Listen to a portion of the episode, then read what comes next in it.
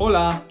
こんにちは。メキシコ大使館のポッドキャストメクスハポンにようこそ。この番組では私たちの国についてやその歴史今話題の出来事ゆかりのある人物やエピソードなどを紹介します。お楽しみください。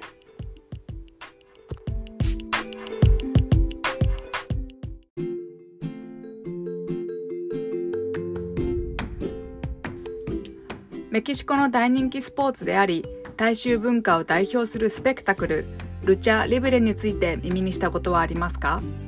日本のプロレスと共通点も多く1970年代にはミル・マスカラスたちスター選手が一世を風靡し両国の間で選手派遣や交流が頻繁に行われています。今回はルチャリブレの象徴でもあり日本のプロレスでもおなじみのマスクに魅了され38年間創作を続ける佐藤義彦さんをゲストにお迎えします。佐藤さんは岡山県倉敷市で歯科技工士として活躍されています。中学生の時に見たプロレスラー初代タイガーマスクがきっかけとなり独学でプロレスマスクを作り始め高校生の頃には東京のプロレスショップが開いたマスクコンテストで準優勝しメキシコでも愛される日本人覆面レスラーウルティモドラゴンにマスクを依頼されるまでになりました。歯科技工士として多忙な日々を過ごしながらも定期的にマスクの個展を開くなど精力的に創作活動を続けていらっしゃいます。い。では本日は、えー、歯科技工士それからプロレスマスク制作者でいらっしゃいます、えー、佐藤義彦様にゲストにお越しいただきました。佐藤さん本日はよろしくお願いいたします。よろしくお願いします。よろしくお願いしますさて、えーと、佐藤さんのプロフィールを、えー、先ほど皆様聞いたと思うんですが、もう非常にあの興味深いプロフィールで、まさにあの子供の時の情熱そのままに、えー、本業の歯科技講師の傍らですね、今日まで35年以上もマスクを作り続けられてきたと。で、はい、まずそれほどまでにプロレスとそのマスクに魅了されたきっかけっていうのを教えてください。はい。えっ、ー、と、プロレスのマスクを作るきっかけっていうのが、初代タイガーマスクがあのレスラーとしてあのデビューされてから、はい、最初はもうプロレスが好きで毎週こう見てたんですけどだんだんそこからマスクが欲しくなって当時もその職人さんに頼めば作ってはもらえてたんですけどかなり中学生の僕にとっては高い値段だった。ですよね。ならもう自分で作ってみようって思ったのがきっかけで作り始めたんです。それが、だから14歳の時だったので、学校から帰って、あの、母親が使ってた足踏みミシンがあるんですけど、それに、もういきなりある日突然、もう毎日のようにそれを使うようになって。さんびっくりだったんじゃないですか？何を。びっくりしたと思いますよ。それで、近くにあの大きな生地屋さんがあったので、うん、もう本当にそこに毎日のように通っってまして、で、お店の人からしても、学生服着た子が毎日のように、しかも男性ですし、うん、毎日来てるから、あの、一度聞かれたことがありまして、どうしどうしたんですか？っていうことで、そうしたら、あの、まあ、僕はそのプロレスのマスクを作っているんですっていう話をしたんですけど、なかなか理解してもらえなくて、あの、不良になるよりはいいだろうっていうことで、それで、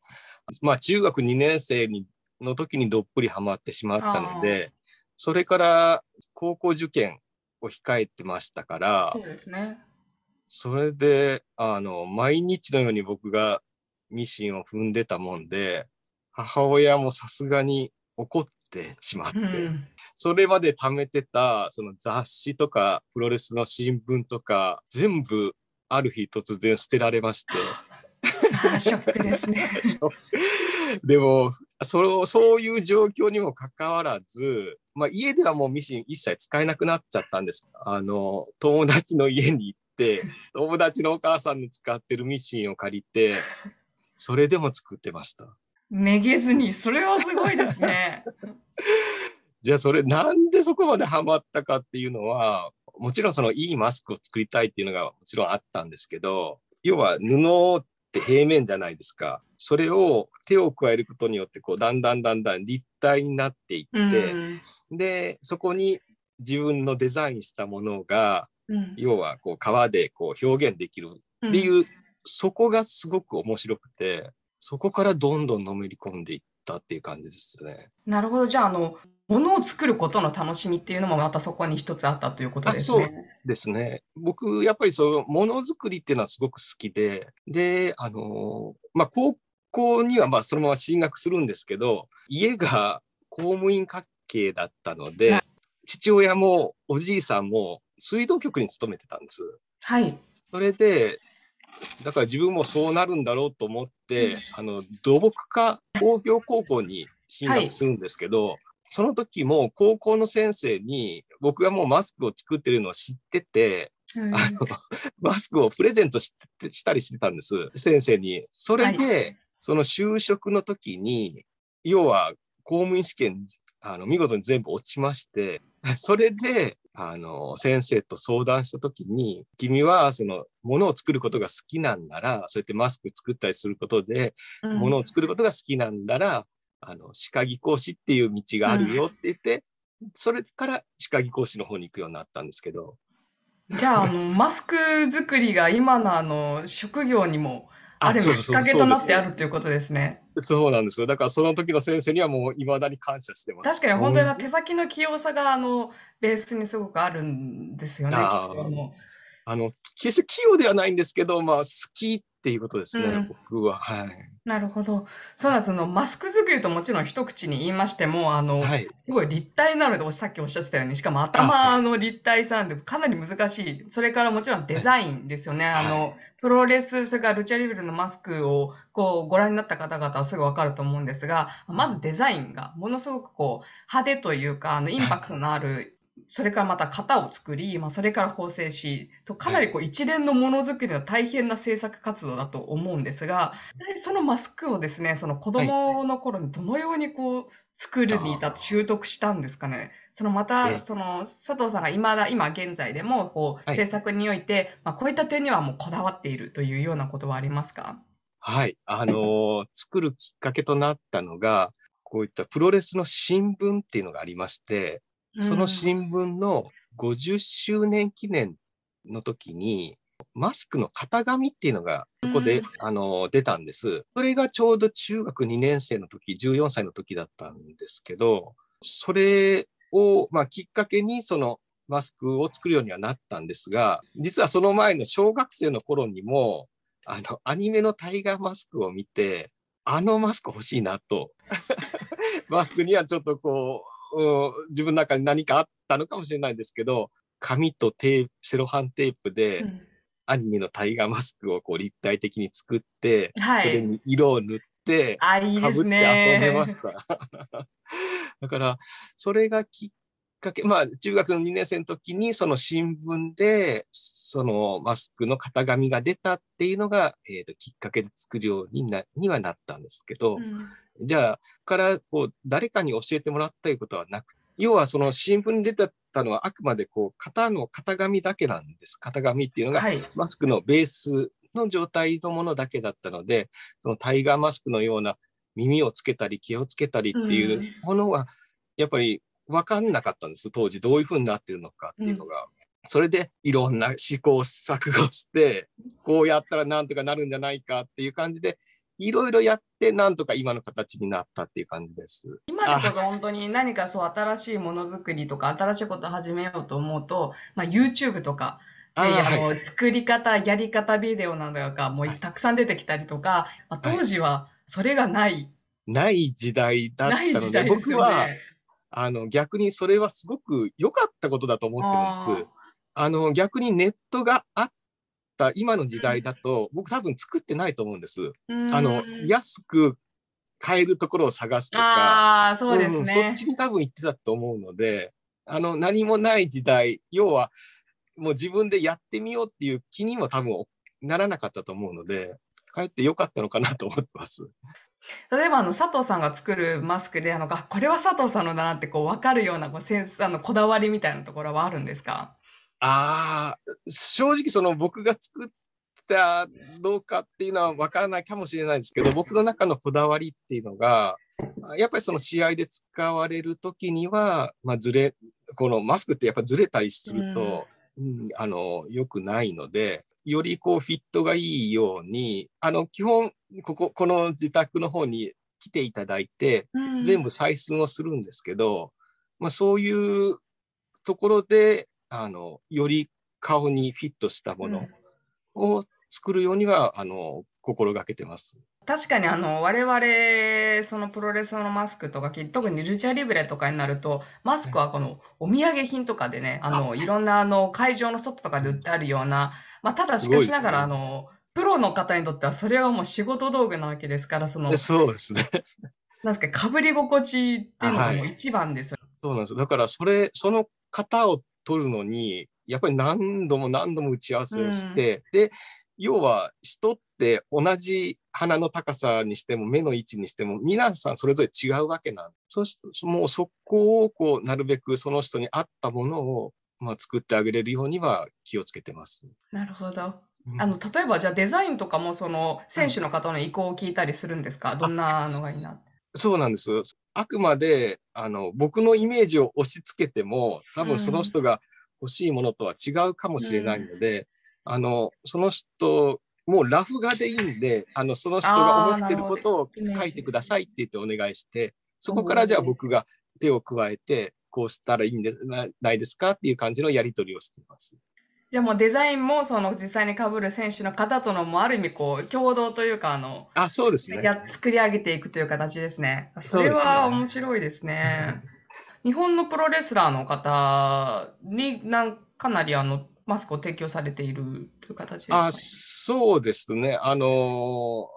何人かの選手にはあの提供させていただいたんですけど、はい、まあ、その中でもあのウルティモ・ドラゴン選手ですかね、は、はい、えー、っと92年ぐらいにあの何枚か作らせていただきました。いやすごいです。ウルティモ・ドラゴン選手はもうレジェンドですから。ああ、そうですね。もうメキシコでスーパースターですもんね。スーパースターです。そうです。このようにあの日本のプロレスの中でも覆面をかぶられるレスラーの方っていうのは数多くいるんですが、はい、あの、はい、メキシコのえっ、ー、と、ルチャリブレというスポーツ、はい、まあ、そこには、まあ、マスクっていうのはまあ欠かせないんですね。はい、ででですがそのそもそも考えると、まあ、これもあの難しい質問なんですが、まあ、彼らは何でマスクをするんだろうなというような、うん、えー、と考えにいくと思うんですがマスクの歴史やその意義について何かの佐藤さんがご存知のことがあればぜひ教えてください。はい、えー、っとですねあの、まあ、マスクのきっかけっていうか、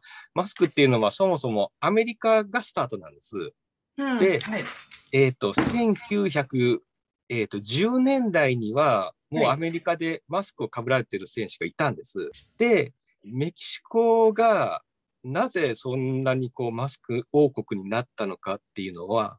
えっ、ー、と、1930年代にメキシコでそのルチャリブレっていうのがスタートしたんですけど、その時にはアメリカ人、要はそういった団体ができても、まだメキシコ人のレスラーっていうのが育ってなくて、アメリカ人が来て、そのメキシコ人と戦うっていう図式だったらしいんですけど、その時にアメリカ人がマスクをかぶって悪役、メキシコ人は素顔で、はい、まあ、正統派っていう感じでやってたんですけど、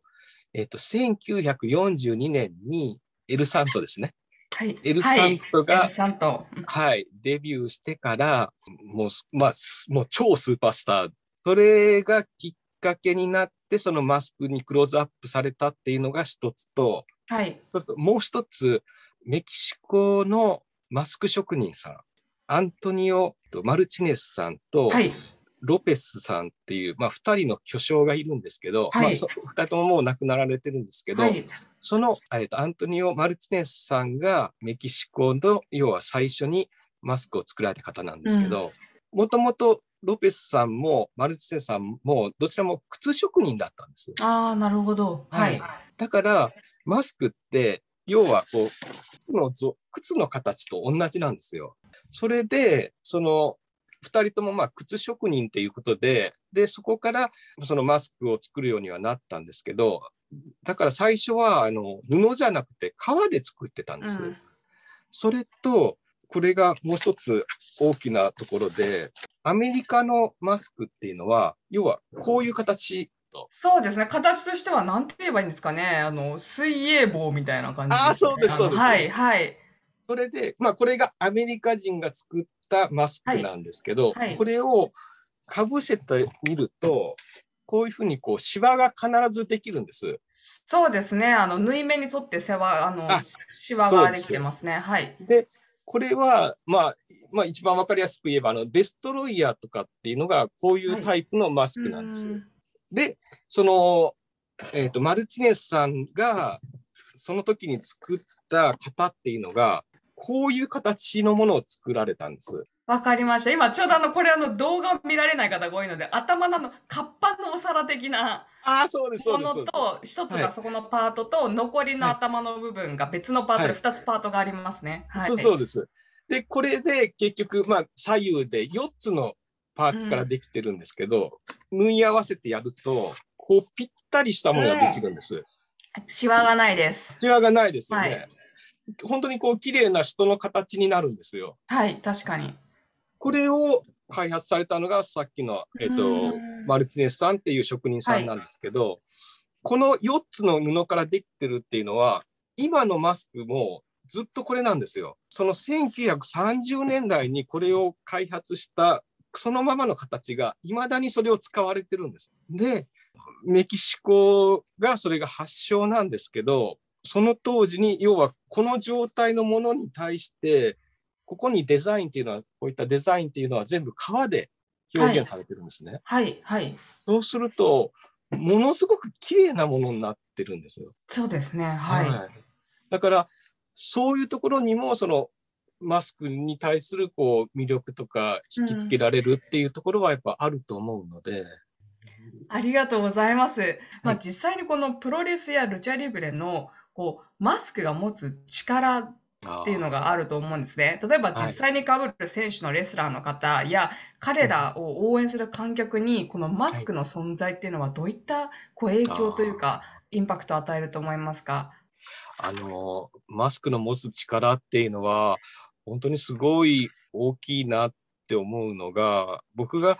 そのメキシコに行ったのが1993年なんですけど会場にその選手を応援するのにその選手と同じマスクをかぶってる、うん、まあファンですよね、ファンの子が、はい、本当にたくさんいて、はい、あ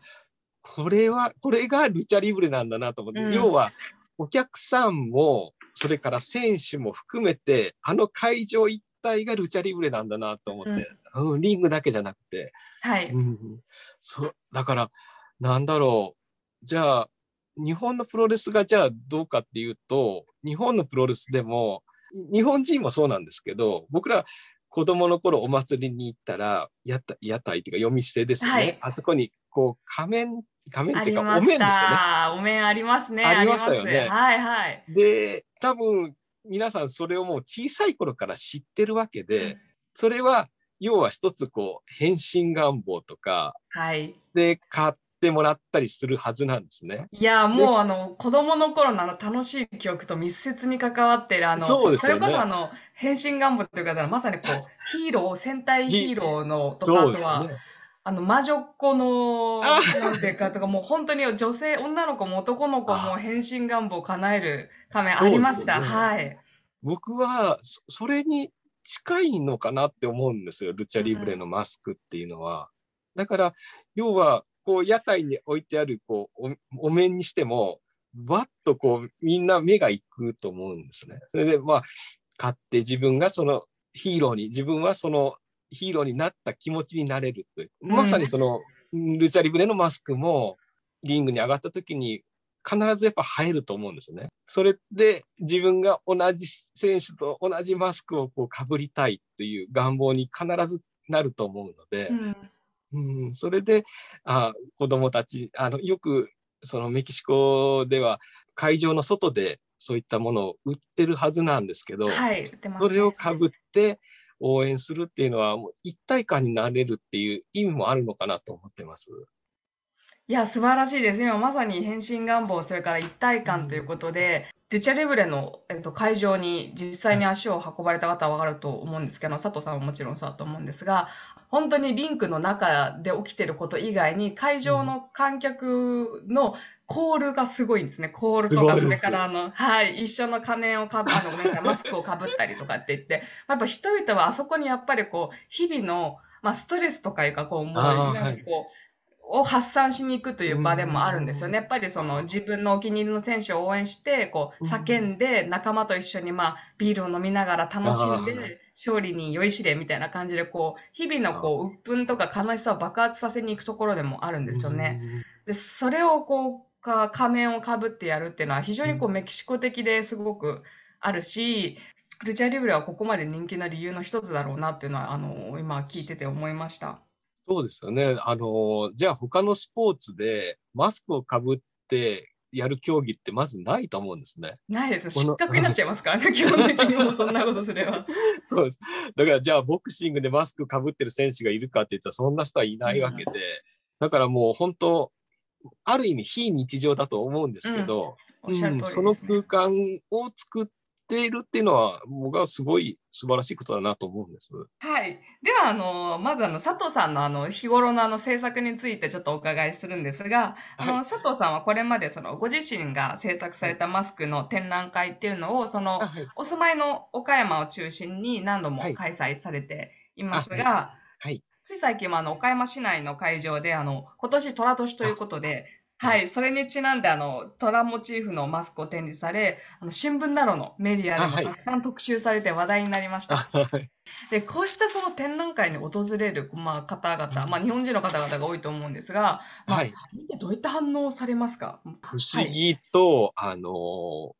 じゃあプロレスが好きな人が集まってくるかっていったらそういうわけではなく、男性、女性、それから年齢、性別、全く関係なく、あの、まあ、その空間に来ていただいて、うん、で、僕が印象に一番残ってるのは、80歳のおばあちゃんが来てくれて、はい。はい、それで、僕の展示っていうのは、マスクどうぞ触ってください、あの、被ってくださいっていうこともしてるんですけど、楽しいですね。はい、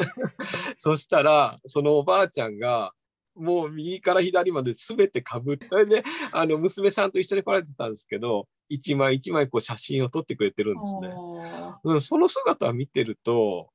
その、どうですかね、僕が勝手にその、マスクイコールプロレスが好きな人っていう、なんかこう固定概念があったんですけど、それまた関係なく、いろんな人にこう受け入れてもらえるんだなっていうのが、まあ、一つ。まあ、そこにはさっき、もしかしたら、その小さい頃からみんなその仮面っていうのは、うん、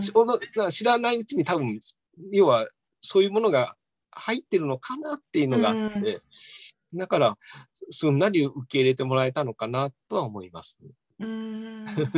楽しいですね。ぜひ、あの、まあ、基本的にはやはりそのお住まいの近くの岡山県ということなんですが、まあ、今後ね、もしいろんな、あの、日本、さ、様々な場所で、あの、はい、展覧会が開催されることは、我々もこの、願っています。あありがとうございます。はい。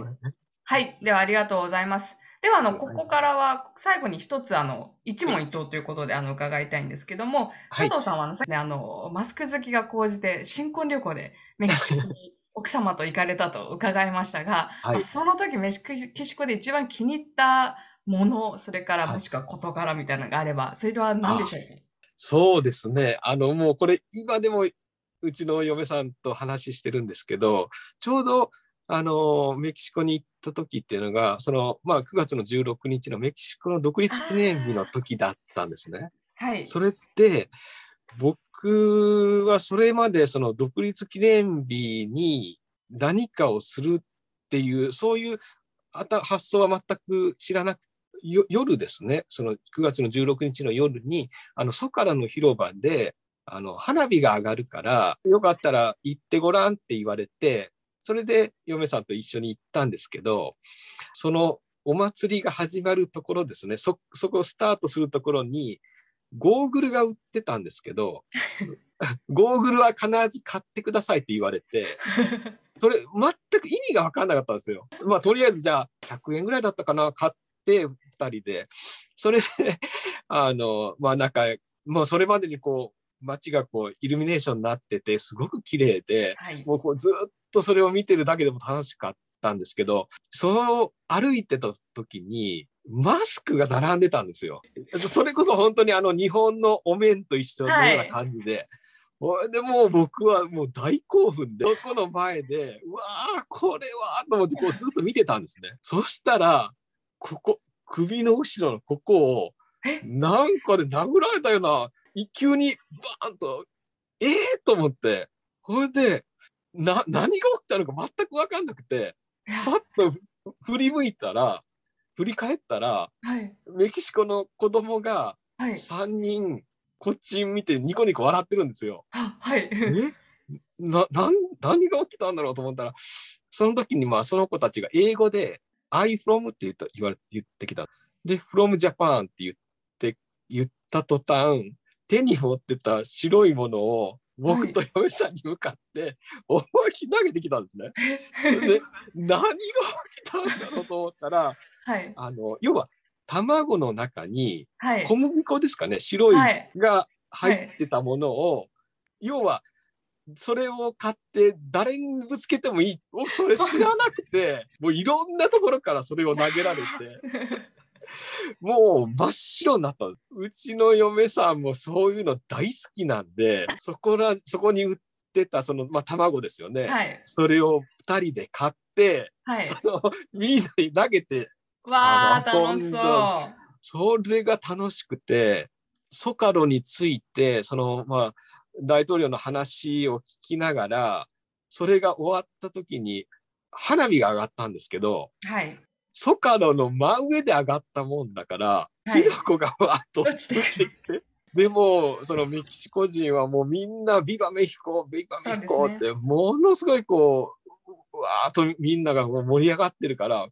もうその空間に入れたことで、いまだに嫁さんとまた行きたいなって言って、ああ、言ってます。わあ、じゃあもうまさにそれも非日常の祝祭ですよね。あのお互いにそういったものを投げ合って。本当にそうです。だからもうみんなニコニコしてたし、こっちも楽しかったんで、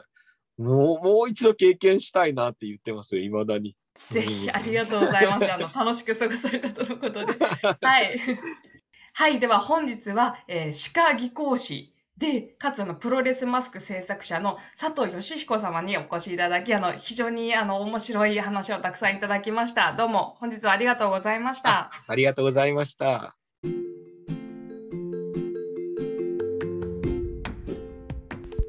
この番組をお聞きの皆様、長いお時間お付き合いくださりありがとうございます。今後もメキシコと日本の関係というテーマでスペイン語と日本語で幅広く取り上げていく予定ですこの番組を気に入っていただけましたらお友達やご家族にもぜひシェアしてくださいまたコメントご質問アドバイスなど受け付けておりますのでメキシコ大使館のメールアドレス infojpn.sre.gov.mx までお寄せくださいまたメキシコ大使館の SNS もフォローしていただけると嬉しいです。それではまた。 Hasta pronto